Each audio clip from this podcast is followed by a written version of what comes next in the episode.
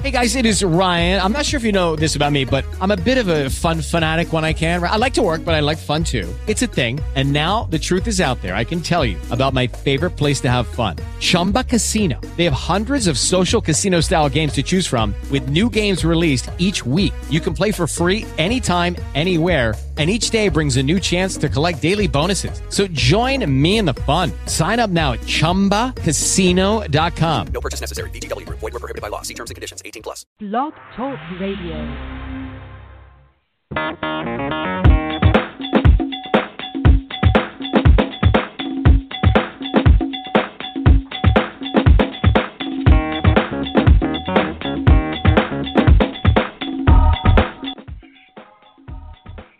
Welcome to another episode of Let's Talk Justice.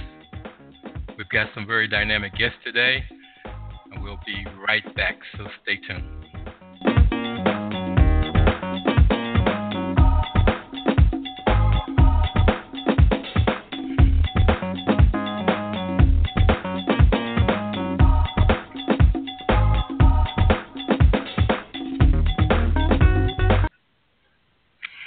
Morning. Welcome to Let's Talk Justice, another in the series of our front porch conversation on biblical and social justice.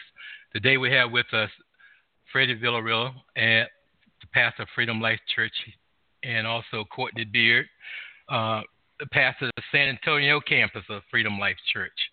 Uh, welcome, gentlemen. Hey, how are you? Thank you, brother. Good to be here. Good, good.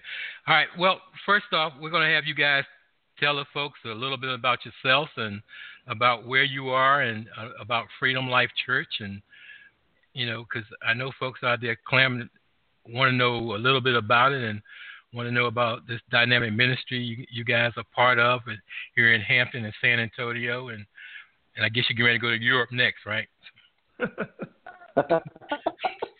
Courtney, you want to start, buddy? yeah. Um, well, I, I, get I get the, the, the cool opportunity of uh, bringing Freedom Life Church to San Antonio. Uh, you know, we, we always say that we are one church in two locations. Uh, pastor Freddie, he functions as our senior pastor over both campuses. And, you know, I'm a native of Virginia, I'm a native of Hampton. And uh, for some strange reason, we said yes to come out here to San Antonio. Texas, where there's a lot of great food, a lot of tremendous people. We have the San Antonio Spurs, but we don't have the ocean. So I kind of miss the ocean. But hey, it's all right because we're out here and God is doing some really, really cool stuff. It's really cool to live in a city that has so much happening, but still has a small town feel. And that's with every heartbeat that I meet here in this city. It's one of the coolest things ever. Hmm. Freddie?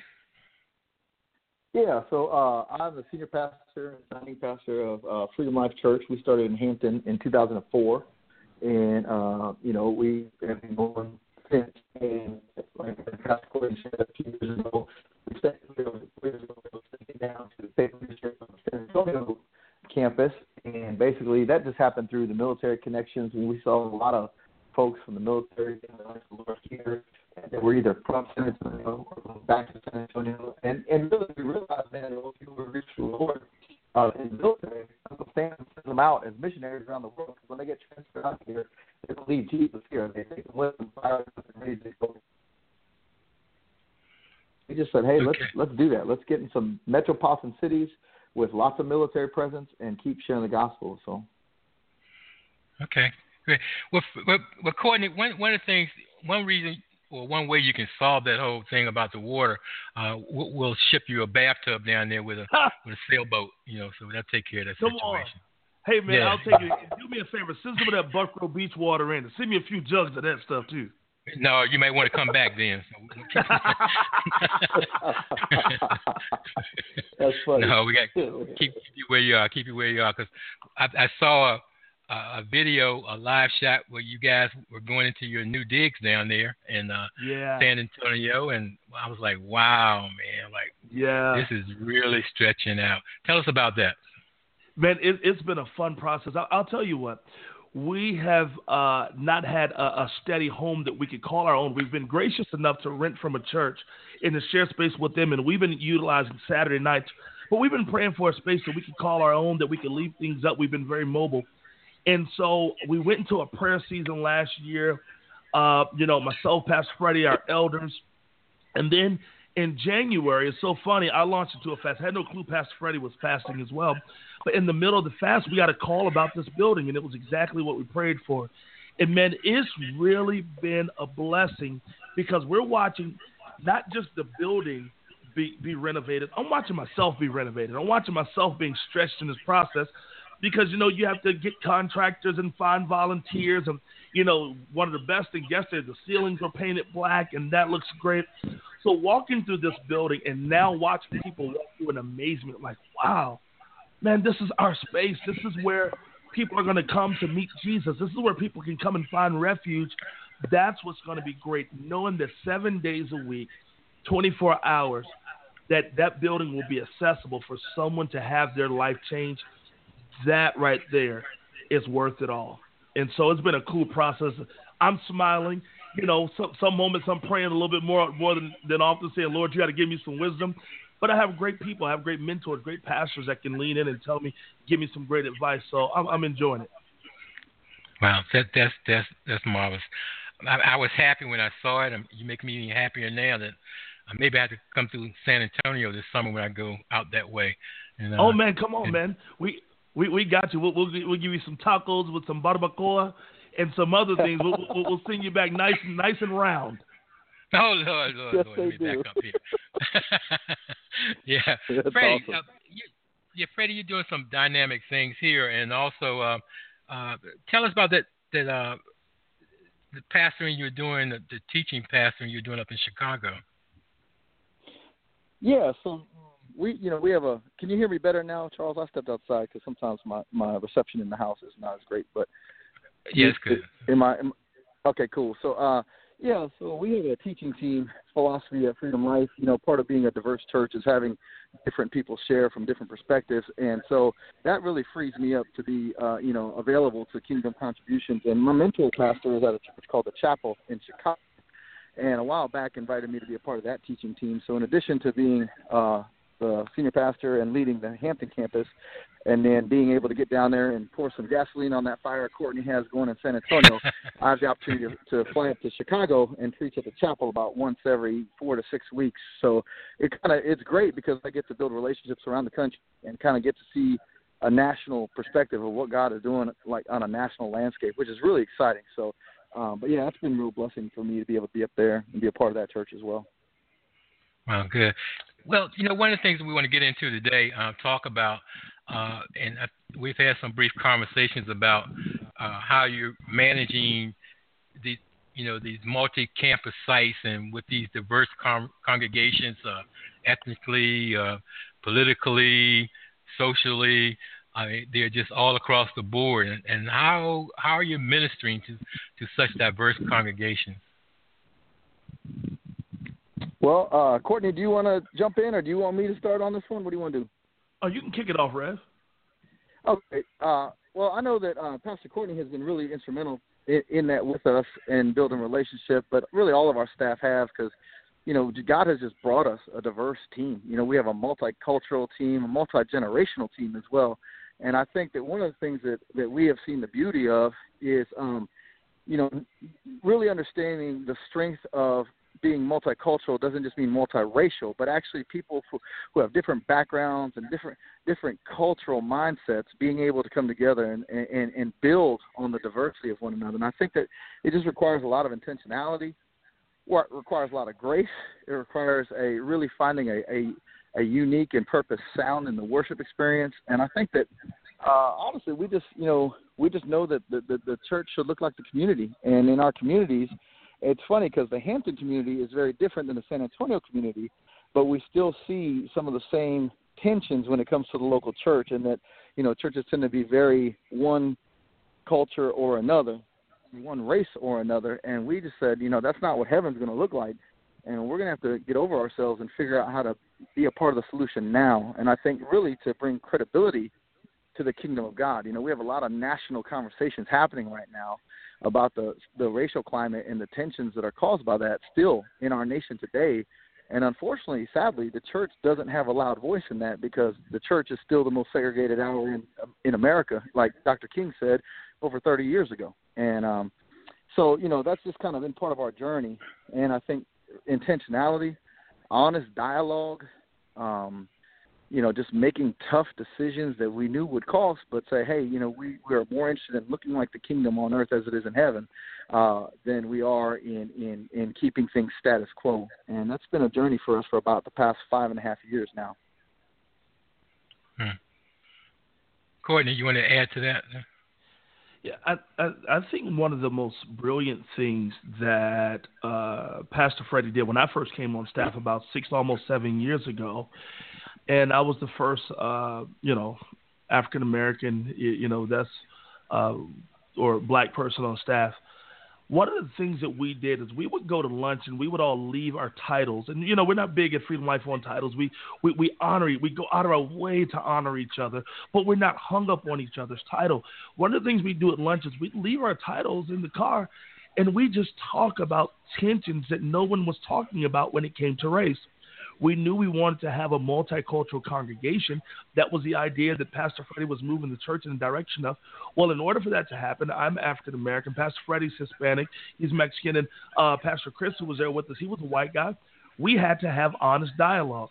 Some of the dialogues were about our own bias. Some of the dialogues were about jokes we'd heard come, you know, you, you, you'd hear coming up. But we'd walk into a lunchroom looking like a walking bar joke, like a black guy, white guy, and a Mexican guy walking to a bar. That was us. We were actually walking into that restaurant. But we had honest dialogue.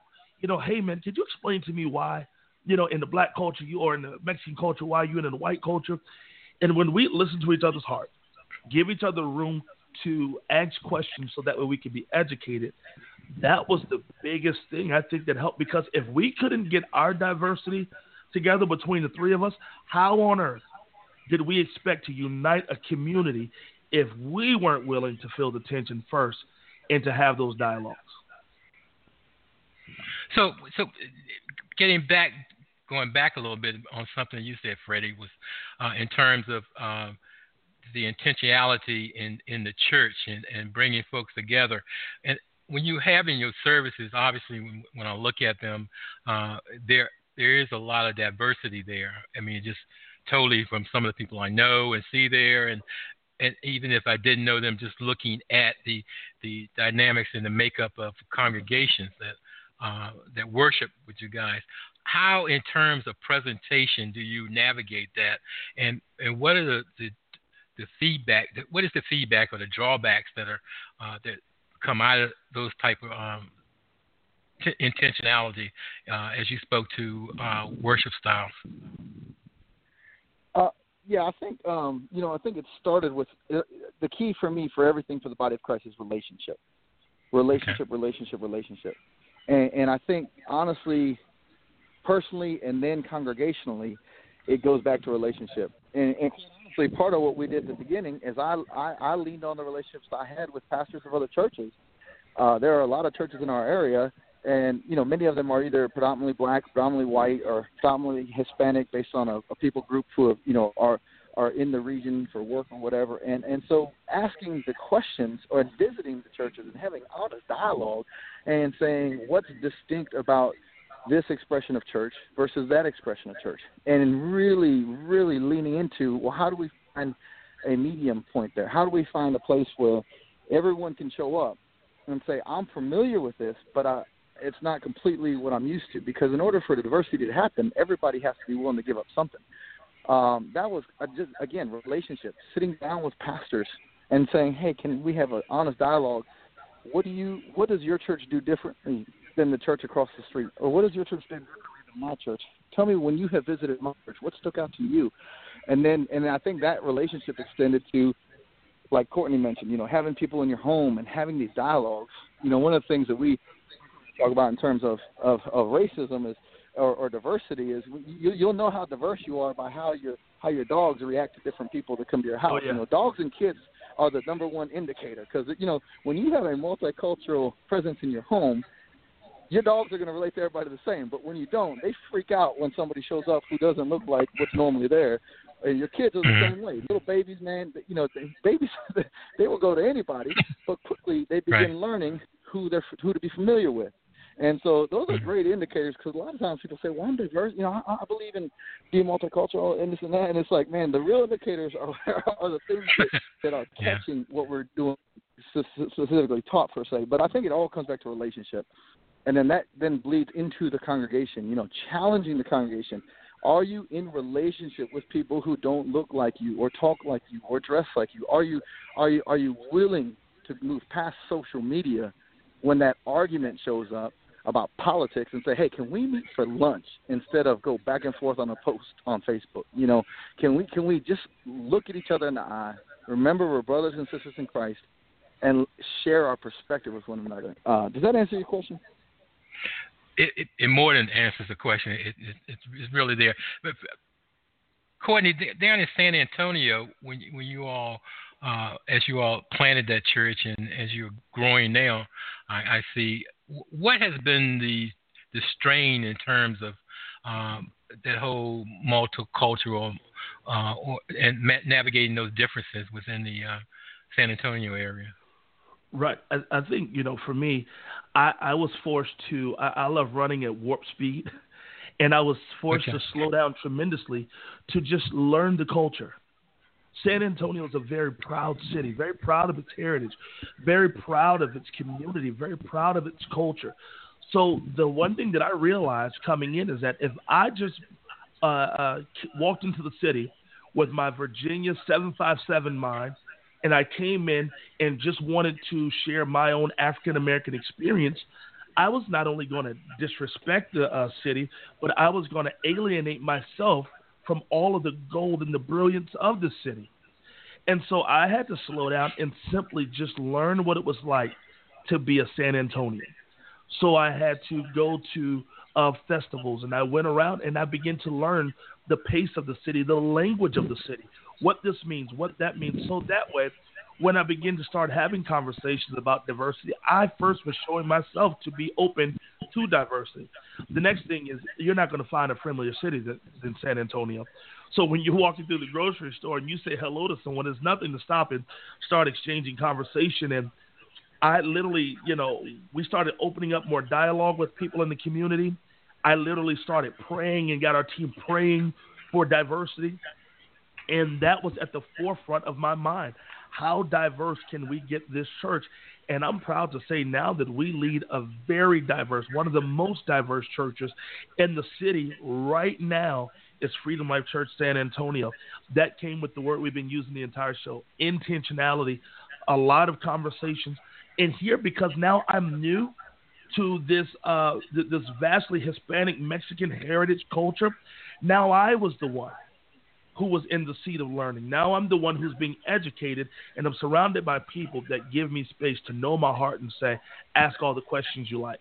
That's how we've been able to navigate to grow this to being diverse. Hmm. Wow, it, it's amazing. And- and- and- Uh, and go ahead, go if ahead. I can jump in one more time, what Pastor Freddie said, he, he said it so quickly, but it was a major key, which is if you want diversity, it starts by who you're inviting into your home. I had to start sitting down and having meals in my home with people so that way we can become family, or else I'm just using them to create this picture of what diversity looks like as opposed to creating scenarios where we can now start investing in each other. Hmm. Fantastic, fantastic. How, let me ask this question: uh, in terms of this whole thing with social justice and biblical justice, both really kind of tie into each other. Uh, how are you dealing with these justice issues in terms of poverty and racism, and uh, in terms of hopelessness in the communities, and even within your congregation? Is, that, is does that raise its head at all, or or occasionally, or or are you more intentional in addressing it so people people feel comfortable discussing those issues? Yeah, I, that's a great question, uh, Charles. I think one of the things we realized as we began to get more and more vocal, more and more uh, engaged in in things that were taking place on the national landscape is how much we still have to work on diversity. I mean, it Yeah. truly helped me understand. man, we might have multiple skin tones in our congregation every weekend, but man, we really have to create a dialogue, a conversation for our congregants who are from very different backgrounds, very different lifestyles, who can worship the same Jesus in the same church, singing the same songs, but then get on social media and have very different perspectives of things like police brutality or injustice or mass incarceration. And, and it really fell on me. I said, man, I have deceived myself. I thought we were really much healthier in this than we are because we have avoided some very critical dialogues that I didn't even realize how much we needed to have. And so we've become far more vocal about those things, far more engaged with our community. And really, at first, some people had to leave. There, some people just didn't couldn't make that transition, and, and and gracefully we blessed that, and we just said, hey, look, we're not backing down. So if that means you need to move on, that that's that that's that we don't desire to chase anybody out, but we're not. What we are realizing is there's another topic that we have to be proactive about as a church because I had made some assumptions that were were critically wrong, and you know, in that we saw another another wave of dialogue, and I, we'll get we'll more about this particularly at our plenary session at the conference at the Mid Atlantic Regional Justice Conference about some of the lessons that we learned through that and our breakout sessions as well.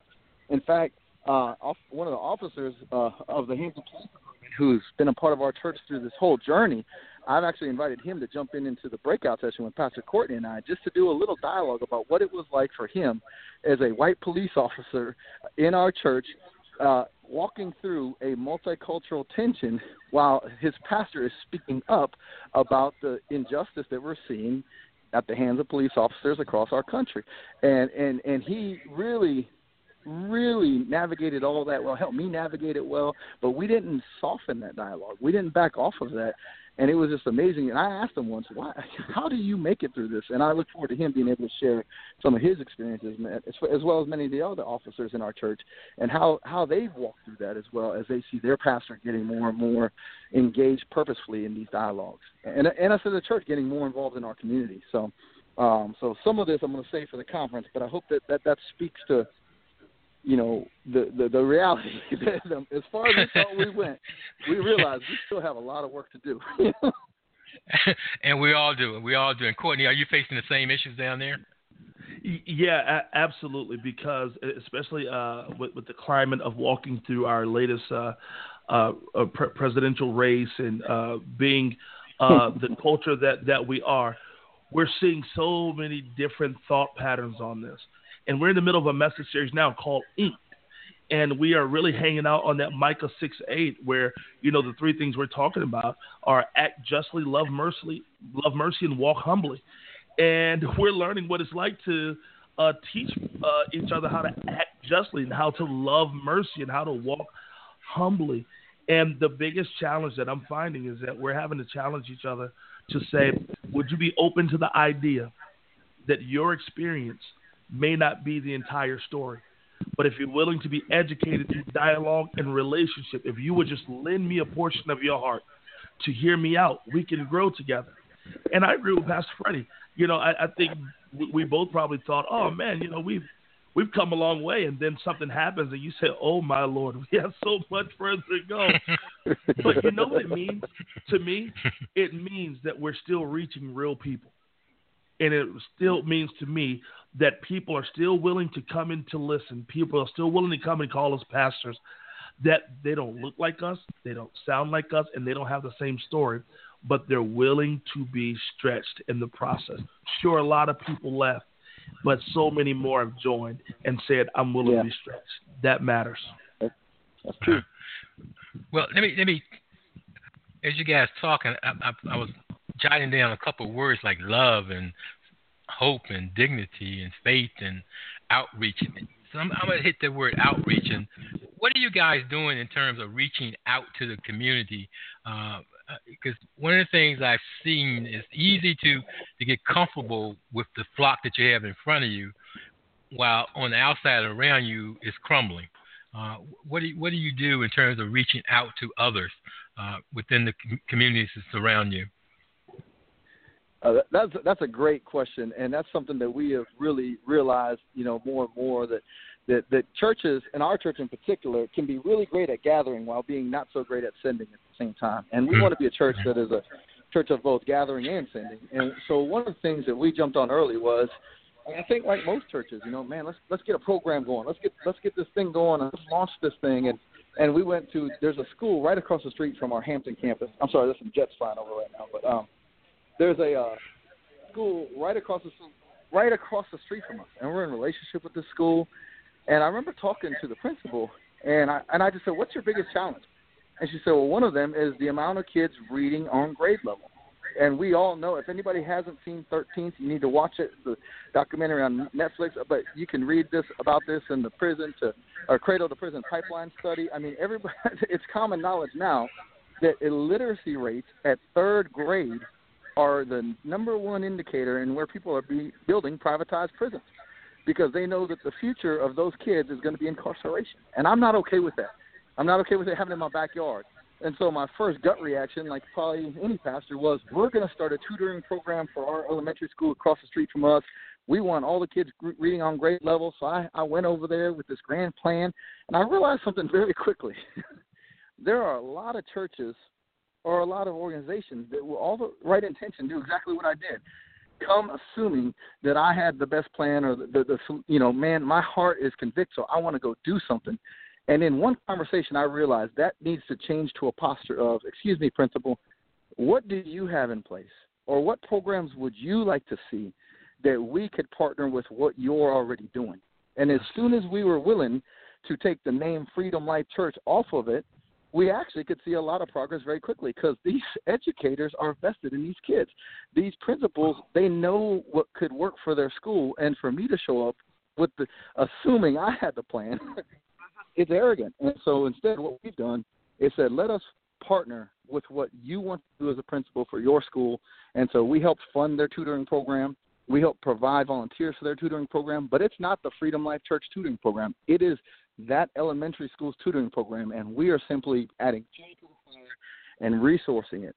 And most recently, I've been in dialogue with the city manager of Hampton about how we can do something even bigger. If we're willing to take our church's name off of it, we can open a lot of doors to actually make real impact. So we're launching something called the Hampton Opportunities Initiative. And we're going to be partnering with the city to try to do things like this where every every elementary school in our city can have a funded tutoring program like that, where where where, where youth initiatives for, for, for addressing violence, where we are simply a conduit of resources to partner with what the city already has in place. And the truth is, if you're willing to take your name off the credit, you can accomplish far more far far more effectively for the kingdom. And so that's what we're doing right now is saying how do we be a part of a bigger solution where Jesus will be glorified and the gospel will be demonstrated and the proclamation is in the demonstration. And are we okay with that if our name isn't on something? And we're absolutely fine with that. So that's something we have had to learn, and we're growing more and more in that. And we're right on the front end of it right now. So I look forward to learning and growing about what that looks like too.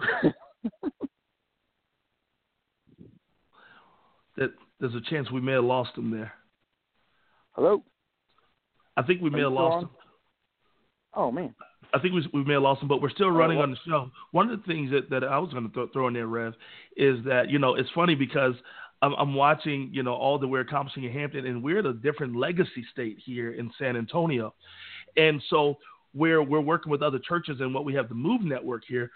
Here in San Antonio, we're we're at the point that I remember you doing so well, which is just investing in people to opening up the thought pattern to them being able to live this diversity life out loud. We're really building what's called a foundation or a sin team, so that way we can accomplish those things. And one of the ways we're just simply doing it here is through that that ink message series, which is opening people up to the thought pattern of something different outside of how we were raised. So that's exciting. Absolutely. So I, I agree. Think, eh, go ahead. Go ahead. No, no, no. Keep going. I think we have about a minute, four seconds left uh, on the show, if you had to take something in the last minute to share, what would that be, Rev? Well, first, I would just thank Charles for inviting us to be up here. And I think we did experience some technical difficulties uh, with with his connection. I'm not real sure, but I would just say this is the beginning of a much larger conversation that I'm excited you're going to be here in Hampton at the Mid Atlantic Regional Justice Conference to share the Excited stage with me as we talk about the in the plenary session, and then uh, and Pastor Courtney and myself, along with one of the local HPD officers, is we're going to be doing a breakout session, and what we're really going to be focusing on there is all the uh, kind of the mistakes we've made and the lessons we've learned the hard way about being an intentional expression of diversity in the local church. Because I really believe if we're going to get credibility with the, the, the unchurched, it has to start with them being able to look at us and see a model of intentionality in diversity and the strength and the harmony of unity. And so Absolutely. I don't know, Pa- Charles, are you back on yet, buddy? I Yeah, I'm here. Oh, there we go. Okay, okay, there you are. Yeah. I, I, I, we didn't know if we had lost you, brother. All right, cool. Yeah, it, it, it knocked me off there for a minute, but I'm back here. But anyway, uh, we got about a minute left, and I want to thank you guys for uh, making yourself available today. Uh, Well, thanks for having us. I'm, I'm, th- th- this is really exciting, man. I just, I'm just really excited about being with. I mean, of course, my pastor and being with, with you, guys who are really just making a difference, man. It, it, it's exciting to walk this out because we're really impacting people. yeah, well, we look forward to to seeing you, Courtney. I understand that uh, Freedom Life Plus is coming that evening when you guys are uh, doing the praise and worship. And so, uh, so, so we may have to put a, a thousand extra seats, right, Freddie? oh no. We shall see. Well, it, Well, anyway, it will be unforgettable. Yeah, yeah, well, we're looking forward to it, and lots of folks are excited. Uh, again, thank you guys, and uh, we'll have you back on soon, um, and a lot more to talk about uh, because this has been very interesting. So, for those who are out there listening, uh, thank you for tuning in today to Let's Talk Justice. And sorry about the technical issues. It is what it is. God bless and have a wonderful day. All right, bye bye. Thank you.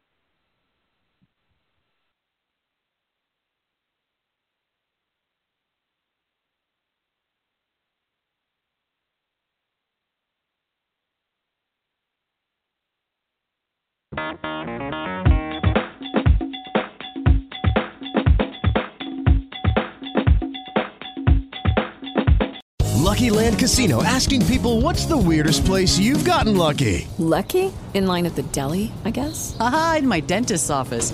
More than once, actually. Do I have to say? Yes, you do. In the car before my kids' PTA meeting. Really? Yes. Excuse me, what's the weirdest place you've gotten lucky? I never win and tell. Well, there you have it. You can get lucky anywhere playing at LuckyLandSlots.com. Play for free right now. Are you feeling lucky? No purchase necessary. Void where prohibited by law. 18 plus. Terms and conditions apply. See website for details.